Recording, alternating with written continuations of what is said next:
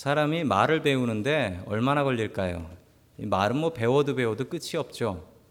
그런데 사람이 한 2년 정도 배우면은 그제서야 이제 무슨 말 하는지 조금 알아들을 수 있을 것 같습니다. 아이들이 한 2년 정도 말을 배우면 그 말을 알아들을 수 있을 것 같아요. 그런데 여러분, 사람이 침묵을 배우는 데는 60년이 걸린답니다. 말을 하는 데는 2년이 걸리지만 입을 다물고 침묵하는 데는 60년이 걸린다. 참 침묵하는 것이 어렵다라는 겁니다. 말보다 더욱더 어려운 게 침묵이고 때로는 말보다 더욱더 위대한 게 침묵일 때가 있습니다. 수만 개의 말로 이야기하는 것보다 더 강력한 침묵이 있습니다. 바로 오늘 성경에 나오는 예수님의 침묵입니다. 이 예수님의 침묵을 통하여서 이 침묵의 진정한 의미를 깨닫고 우리도 주님 앞에서 잠잠할 수 있는 저와 여러분 될 수 있기를 주님의 이름으로 간절히 축원합니다. 아멘. 첫 번째 하나님께서 우리에게 주시는 말씀은 침묵하라라는 말씀입니다.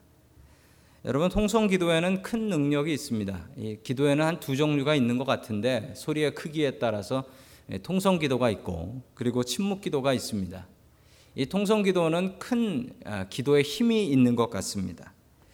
반대로 침묵 기도는 깊이가 있습니다. 깊이 나 자신을 묵상하고 그리고 하나님의 말씀을 묵상하고 하나님의 음성을 들으라는 노력이 이 침묵하는 기도 속에 있습니다. 요즘 금요 기도회 때는 통성 기도하기 전에 침묵 기도를 하면서 우리 자신을 돌아보고 하나님께서 주시는 말씀으로 우리 자신을 비춰보는 시간을 갖고 있습니다. 여러분 그냥 침묵만 해도 나 자신이 돌아봐지고 주님의 음성에 귀를 기울일 수가 있습니다. 주님께서는 우리에게 항상 말씀하고 계시기 때문에 그렇습니다. 우리가 주님의 음성에 귀를 기울이지 않기 때문에 그 음성이 들리지 않는 것입니다. 단순히 우리가 침묵하고 조용히 하는 것만으로도 하나님의 음성을 들을 수가 있습니다. 하나님께서 우리의 마음속에 말씀하시니까요. 여러분 시끄러운 공항에 가보셨죠? 시끄러운 공항에 가면 비행기 뜰 때 옆 사람이 아무리 뭐라고 얘기해도 들리지가 않습니다. 왜 안 들릴까요? 옆 사람은 얘기를 하는데 더 큰 비행기 소리에 묻혀서 사람의 소리가 들리지 않는 거예요.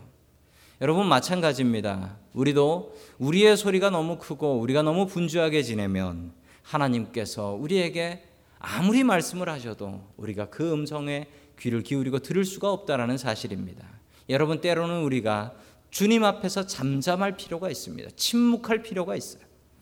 자, 오늘 하나님의 말씀을 같이 읽겠습니다. 마가복음 15장 1절의 말씀입니다. 같이 읽습니다. 시작. 새벽에 곧 제사장들 장로들과 율법 학자들과 더불어 회의를 열었는데 그것은 전체 회의였다. 그들은 예수를 결박하고 끌고 가서 빌라도에게 넘겨 주었다. 아멘. 새벽에 재판을 하는 게 불법입니다. 왜냐하면 유대인들의 법에는 해가 지고 나면 재판을 할 수 없다라는 법이 있습니다. 왜 밤에 재판을 하면 안 되냐면 여러분 불법으로 재판을 하기 쉽습니다. 예전에는 뭐 차가 차도 없고 가로등도 없고 불빛이 없기 때문에 해가 지고 나면 사람들이 밖으로 나가질 않았습니다. 특별한 일이 아니면 밖을 나가지 않았어요. 재판을 한다라고 하면 증인도 와야 되고 변호하는 사람도 와야 되는데 해지고 나서 밤에 재판을 하면 그게 공평한 재판이 되겠습니까? 이 공평한 재판이 될 수가 없어요. 공평한 재판이 될 수 없고 이 권력자가 자기 마음대로 권력을 휘둘러서 엉뚱한 사람 잡아 죽이기 쉽습니다. 한국 역사 속에서도 보면 그런 엉뚱하고 잘못된 재판들이 있었던 것을 여러분들도 아실 것입니다. 게다가 황제의 소유물이었던 이스라엘 전체가 황제의 소유물이었고 이스라엘에 살고 있었던 모든 사람들이 황제의 물건인데 어찌 이스라엘 사람들이 재판을 하고 또 뭐 사형을 집행할 수 있겠습니까? 당시 사람들은 사형을 집행할 수 없었습니다. 그래서 대제사장, 장로들, 율법학자들은 자기 나름대로 예수는 사형이라는 것을 정해놓고 빌라도에게 끌고 가서 빌라도에게 사형을 강요하고 있습니다. 예, 사형하지 않으면 우리가 가만히 있지 않겠습니다. 우리가 폭동을 일으키든지 무슨 일이 벌어질지 모르니까 살고 싶으면 알아서 이 예수라는 사람에게 사형을 집행하시오. 라고 협박했던 것입니다. 계속해서 우리 4절의 말씀을 같이 봅니다. 시작. 빌라도는 다시 예수께 물었다. 당신은 아무 답변도 하지 않소. 사람들이 얼마나 여러 가지로 당신을 고발하는지 보시오. 아멘. 그러나 예수님은 침묵하셨습니다. 아무 말씀도 하지 않으셨습니다. 예수님께서 말씀을 얼마나 잘하셨습니까? 예수님께서 성경에 단 한 번이라도 이 논쟁을 해가지고 저 보신 적이 있습니까? 없습니다. 예수님께서 입을 열어 말씀하시기 시작하시면 무죄 판결 받고 그 재판에서 나오는 것은 너무나 쉬운 일이었는데 아니 오늘은 예수님께서 작정을 하신 듯이 말씀을 하지 않으시는 거예요. 여러분 예수님께서 말씀을 안 하시고 침묵하실 때는 그 침묵의 원칙이 있습니다. 그 침묵의 원칙이 무엇이냐면 다른 사람을 위해서 하나님을 위해서는 말씀을 하시지만 자기 자신의 이익을 위해서는 침묵하셨다라는 사실입니다. 여러분 우리가 예수 믿는 사람으로서 반대로 살아갈 때가 있습니다. 하나님을 위해서 전도하는 데는 입 딱 다물고 다른 사람을 변호해 주는 데는 입 딱 다물고 나 자신을 위해서는 나의 억울함을 위해서는 계속 입을 열어서 다른 사람들에게 이야기를 하는 이런 잘못을 저지를 때가 있습니다. 여러분 예전부터 공산당하고 예수쟁이는 말이 많다라고 이야기를 했습니다.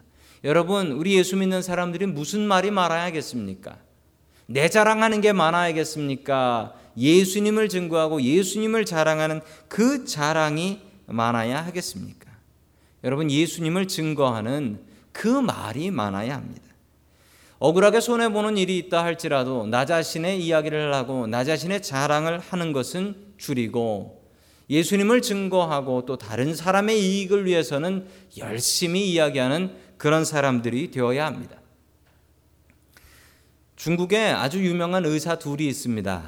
여러분 아십니까? 한 의사 두 분이신데 예, 화타하고 편작이라는 사람들이신데 이 두 분은 얼마나 유명한 의사셨는지 아, 원래 중국 이야기에 조금 예, 예, 과장이 많긴 하지만 죽은 사람도 살려냈다라고 이야기를 합니다. 그 중에 편작의 이야기입니다. 중국 위나라 시대 때 있었던 일인데요. 중국 위나라 왕이었던 문후가 편작을 불러서 물어봤습니다. 그대는 그렇게 위대한 의사이면서 어찌 스스로 입을 열어 자기 자랑을 하는 것을 한 번도 보지 못했네. 왜 자네는 자기 자랑을 하지 않는가? 그러자 편작이 이렇게 얘기했습니다. 저에게는 삼형제가 있습니다. 삼형제가 모두 다 의사입니다. 그런데 삼형제 중에 저희 형님 그리고 둘째 형님 저보다 훨씬 더 훌륭한 의사입니다. 그러자 다시 왕이 물었습니다. 아니 자네 형님들이 더욱더 위대한 의사라면 어찌 내가 자네 형님들 이름을 들어보지 못했고 자네 이름만 그렇게 유명한가? 라고 물어보니까 이 편작이 이렇게 얘기했습니다. 우리 큰형님은 환자가 아프기도 전에 그 환자 아플 것을 미리 알고 찾아가서 치료해 줍니다. 그러니까 사람들이 우리 큰 형님 위대한 걸 모릅니다. 둘째 형님은 환자가 조금 아프다고 찾아오면 바로 그 원인을 찾아서 치료해 줍니다. 그러니까 역시 사람들은 우리 둘째 형님이 대단한 의사인 것을 모릅니다. 저는 제일 실력이 없어서 사람들이 여러 번 찾아와 가지고 끝내 죽겠습니다라고 이야기를 하면 그제서야 어디가 아픈 것을 알고 억지로 치료해서 고쳐냅니다. 그러면 사람들이 야 편작이 죽을 사람 살려냈다라고 제 칭찬을 합니다. 그렇지만 실제로 저는 제일 실력 없는 의사입니다. 진짜 편작이 실력 없는 의사일까요? 여러분, 나를 위해서 말을 많이 하지 마십시오. 예수님처럼 사십시오. 자신을 위해서는 말을 줄이고 하나님을 위해서 하나님을 증거하는 일에는 말을 많이 하시고 또한 다른 사람 칭찬하고 다른 사람의 이익을 위해서는 말을 많이 하시되 나 자신을 위해서는 사람들과 주님 앞에서 침묵할 수 있는 저와 여러분 될 수 있기를 주님의 이름으로 간절히 축원합니다. 아멘. 두 번째 하나님께서 우리에게 주시는 말씀은 희생하라라는 말씀입니다. 희생하라. 누구를 위해서 희생하냐면 하나님과 다른 사람을 위해서 희생을 해야 합니다. 참된 능력이 무엇일까요? 우리 세상에서는 다른 사람을 희생시키는 사람이 능력 있다라고 이야기를 합니다. 얼마나 많은 부하를 부리고 사느냐. 이게 능력입니다. 내 밑에 몇 명의 부하가 있다. 이게 능력입니다. 내 위로 얼마 없고 내 밑으로 더 많다. 이게 능력이죠. 여러분, 그러나 참된 능력은, 성경이 말하는 참된 능력은 다릅니다. 참된 능력은 성경의 희생이다라고 이야기를 합니다. 다른 사람을 위해서 희생할 때 그게 참된 믿음이고 참된 능력이다라고 성경은 분명히 이야기하며 예수님께서는 또한 그런 삶을 살아가셨던 것입니다. 우리 7절 말씀 같이 보겠습니다. 7절입니다. 시작. 그런데 폭동 때에 살인을 한 폭도들과 함께 바라바라고 하는 사람이 갇혀 있었다. 아멘. 마지막 재판 때 예수님과 바나바가 재판장에 섰습니다. 얄궂게도 그 당시에는 두 명의 죄수가 있으면 그 중에 특별히 6월절이라는 명절, 이스라엘에선 가장 큰 명절이죠. 이 명절 기간에는요, 이 죄수 중에 하나를 놓아주는 그런 법이 있었습니다. 자, 이름하여 6월절 특사입니다. 상대는 폭동 때 살인을 한 살인자입니다. 여러분 그런데 단순한 살인자가 아니고요. 성경에 이야기하기를 폭동 때 폭도들과 함께 살인을 했던 사람이다. 폭동을 일으켰다는 거죠. 누구를 향해서 이스라엘에서 이 로마 사람들을 로마 정부를 향해서 폭동을 일으켰다. 이 다른 자료에 보면 이 바나바가 어떤 사람이었냐면 사람들을 선동해서 폭동을 일으켰던 그 민족주의자였다. 그리고 아, 베드로와 같은 열심당 당원이었다라고 이야기를 하고 있습니다. 지금으로 이야기하자면 일제 시대 때 독립했던 그 독립투사들, 독립운동했던 그런 분들이다라고 생각하시면 적당할 것 같습니다. 백성들은 바나바를 살려내라고 소리를 질렀습니다. 예수님께서는 예수님께서는 바나바 대신 십자가를 지고 죽음의 길을 걸어가셨던 것입니다. 여러분 백성들이 이 모습에 참 실망을 했습니다. 예수님의 모습. 예수님께서 죽은 사람 살리고 그리고 배고픈 사람 먹여 살리시고 그리고 물 위를 맨발로 걸어가셨던 그 모습을 볼 때 백성들은 그렇다 저 사람이다 저 사람이 우리의 지도자가 되어야 된다 라고 생각을 했습니다. 그런데 지금 예수님의 모습은 어떻습니까? 꽁꽁 묶여서 다른 죄수들에 섞여서 빌라도 앞에서 서 있는 얻어맞아서 피 흘리고 있는 그 예수님의 모습을 보면서 사람들의 마음은 변해 버렸습니다. 여러분 사람들이 몰랐던 게 있습니다.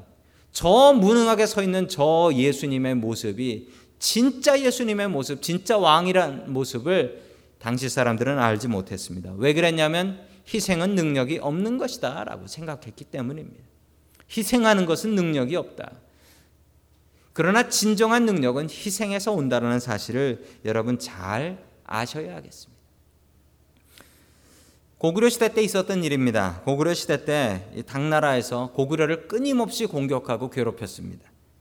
당나라에서 사신들이 고구려를 방문해서 왕을 만났는데 왜 왕을 만났냐면 이 고구려 왕에게 조공을 내라고 세금 조공을 내라. 내가 너희들을 괴롭히지 않을 테니까 이만큼 돈을 내라는 거예요. 돈을 내면 더 이상 니네 나라를 괴롭히지 않겠다.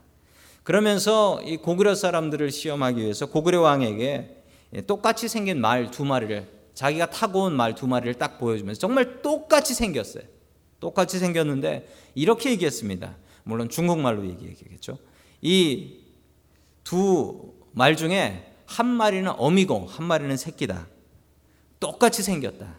어떤 놈이 어미인지 찾아내라. 찾으면 조공을 면해 주겠지만 못 찾으면 조공을 두 배로 내야 한다. 예, 이것을 중국말로 우리 사람 그러면서 했습니다. 다들 너무 심한 욕을 하고 이렇게 똑같이 생긴 말을 갖다 놓고 어떤 게 어미고 어떤 게 새끼인지 그걸 어떻게 말한테 말을 시킬 수도 없는 노릇이고 이 도대체 답이 안 나올 노릇입니다. 왕이 당황해하고 있는데 고구려에 박정승이라는 사람이 있었는데요. 이 사람이 그 소식을 듣고 자기가 답을 압니다라고 해서 왕에게 가서 이렇게 얘기했습니다. 여러분 같으면 어떻게 하시겠습니까? 뭐 DNA 조사하면 나오겠죠. 그렇지만 그 당시에 뭐 DNA 조사가 있었겠습니까?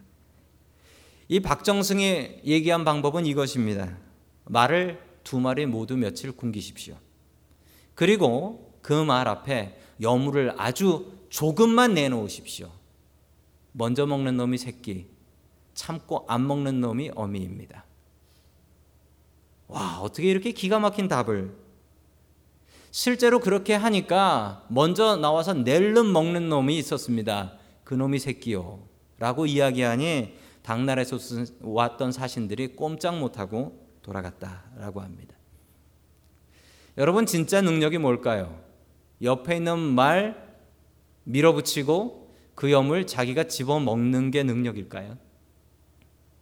아닙니다. 진짜 능력은 배가 고파서 쓰러질 것 같지만 자기 새끼한테 양보하고 희생하는 게 진짜 능력입니다. 여러분 진짜 능력은 희생하는 것입니다. 레위기 16장 8절 말씀을 같이 봅니다. 시작. 그 순염소 두 마리를 놓고서 제비를 뽑아서 주에게 바칠 염소와 아사셀에게 바칠 염소를 결정하여야 한다. 아멘.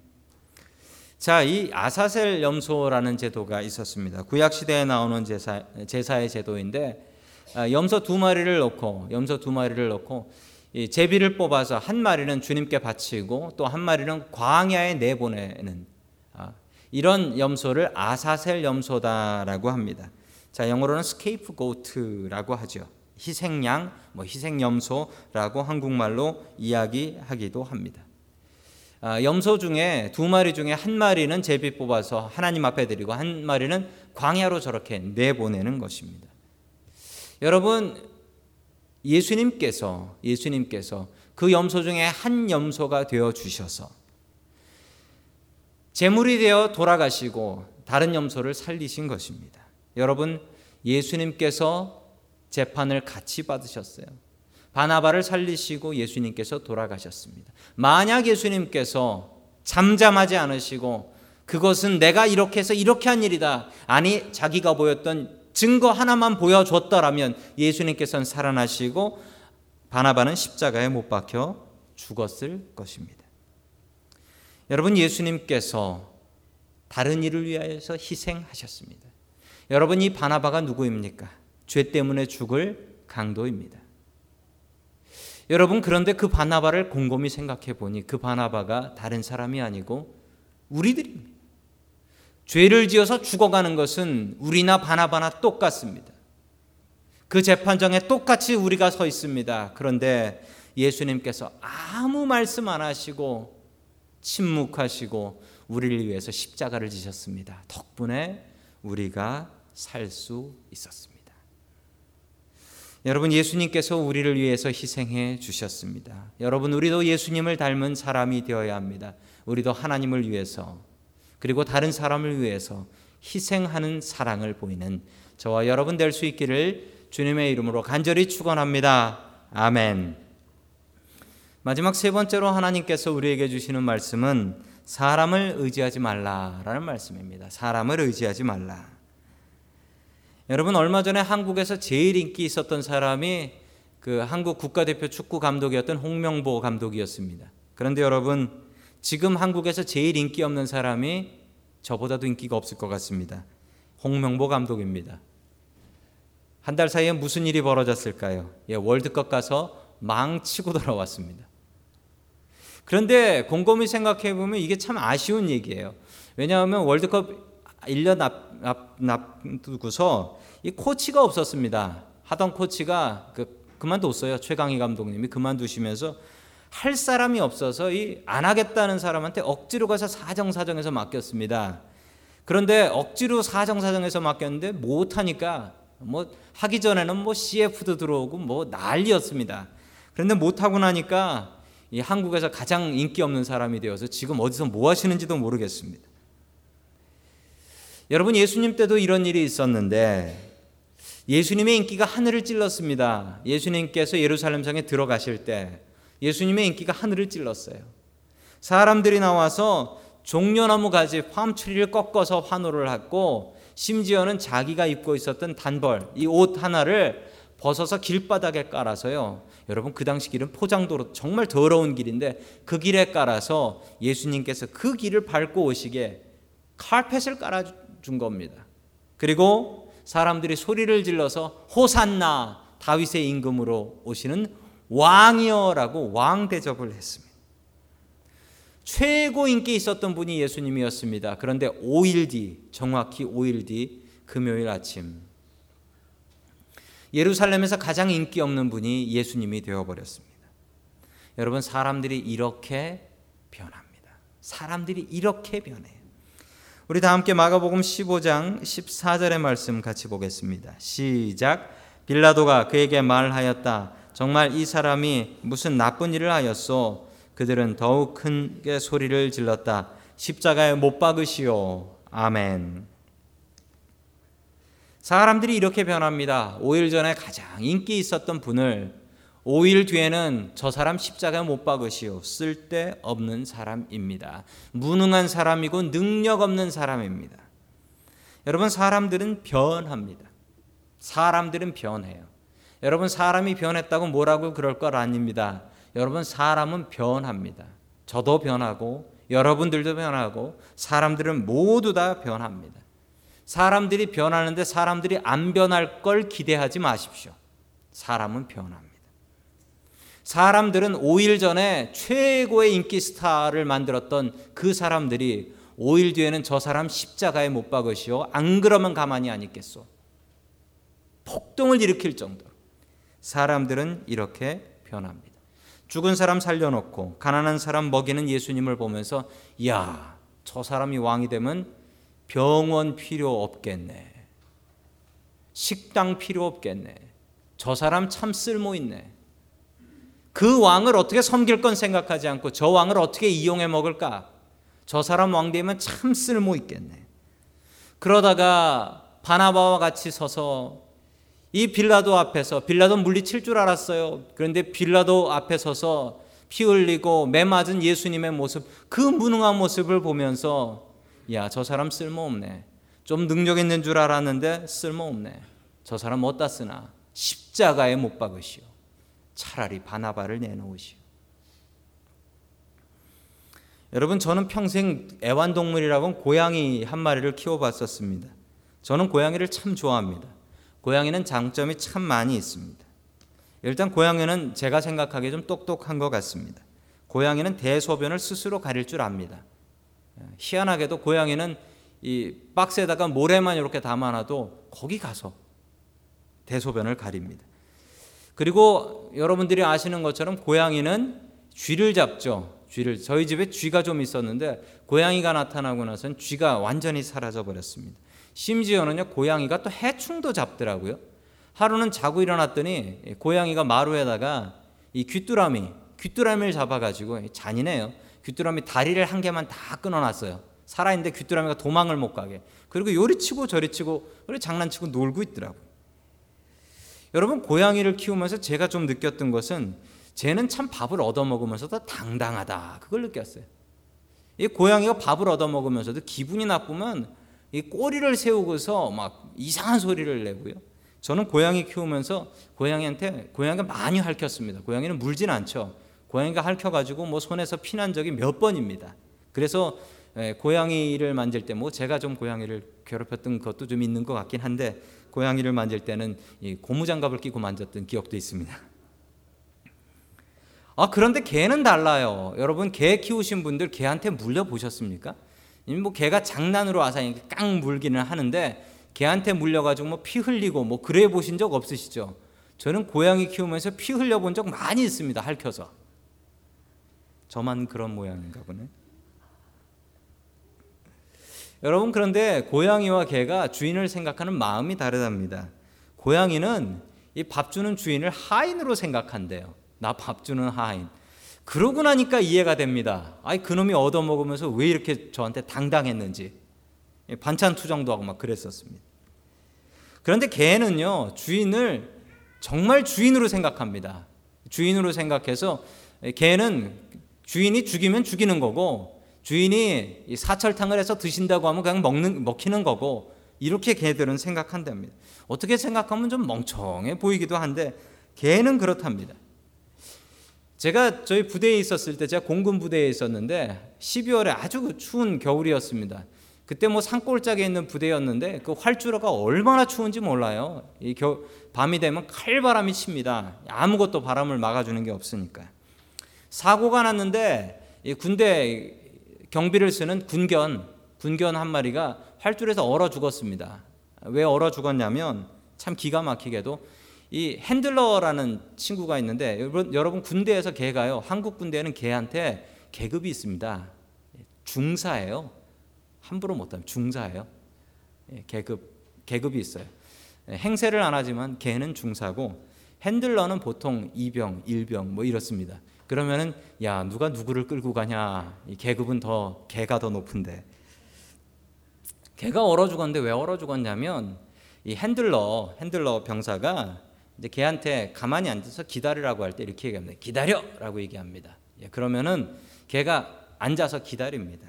앉아서 그 추운 활주로에 앉아서 기다리는데 얘가 걔한테 기다려라고 하고 지는 어, 근무 교대한다고 소대로 들어가 버렸어요. 개는 기다려 하고 그 개가 활주로에서 기다리다 얼어 죽었습니다. 얼마나 바보 같은 개입니까? 아니요. 기다리라고 하면 얼어 죽어도 기다리네요. 그 자리에서. 다들 놀랐습니다. 야, 우리가 개만도 못하구나. 개는 명령을 지키다가 저렇게 죽는데. 여러분, 교회 강아지 교인과 고양이 교인이 있답니다. 여러분 아시겠습니까? 고양이 교인은 하나님을 나를 돌봐주는 사람으로 생각합니다. 그래서 투정을 하고 이 맛있는 거 줄 때는 야옹하면서 먹지만 고난을 줄 때는 하나님 왜 나한테 이런 고난을 줍니까? 꼬리를 치켜 세우고 화를 낸답니다. 반대로 강아지 교인이 있답니다. 강아지 교인은 나를 잡아 드시든지 그건 하나님 알아서 하실 일이고 하나님이 나의 주인이십니다. 여러분, 여러분은 강아지 교인이십니까? 고양이 교인이십니까? 자, 외람된 말씀이지만 옆에 계신 분들과 개처럼 삽시다라고 인사를 해주시면 좋겠습니다. 이후로 저에게 개 같은 목사라고 해도 저는 그냥 아멘이라고 하겠습니다. 아니 이렇게 훌륭한 개한테 왜 그런 욕이 붙는지 모르겠습니다. 여러분 사람들은 변합니다. 변하는 사람한테 변하지 않을 것을 바라지 마십시오. 변하는 사람들 놓고서 이리 휘청 저리 휘청 저 사람이 변했어요. 저 사람이 변했어요. 이러지 마십시오. 사람은 변합니다. 오직 안 변하시는 하나님. 우리 하나님 제대로 의지하십시오. 사람이 아니라 하나님 제대로 강아지처럼 의지할 수 있는 저와 여러분 될 수 있기를 주님의 이름으로 간절히 축원합니다.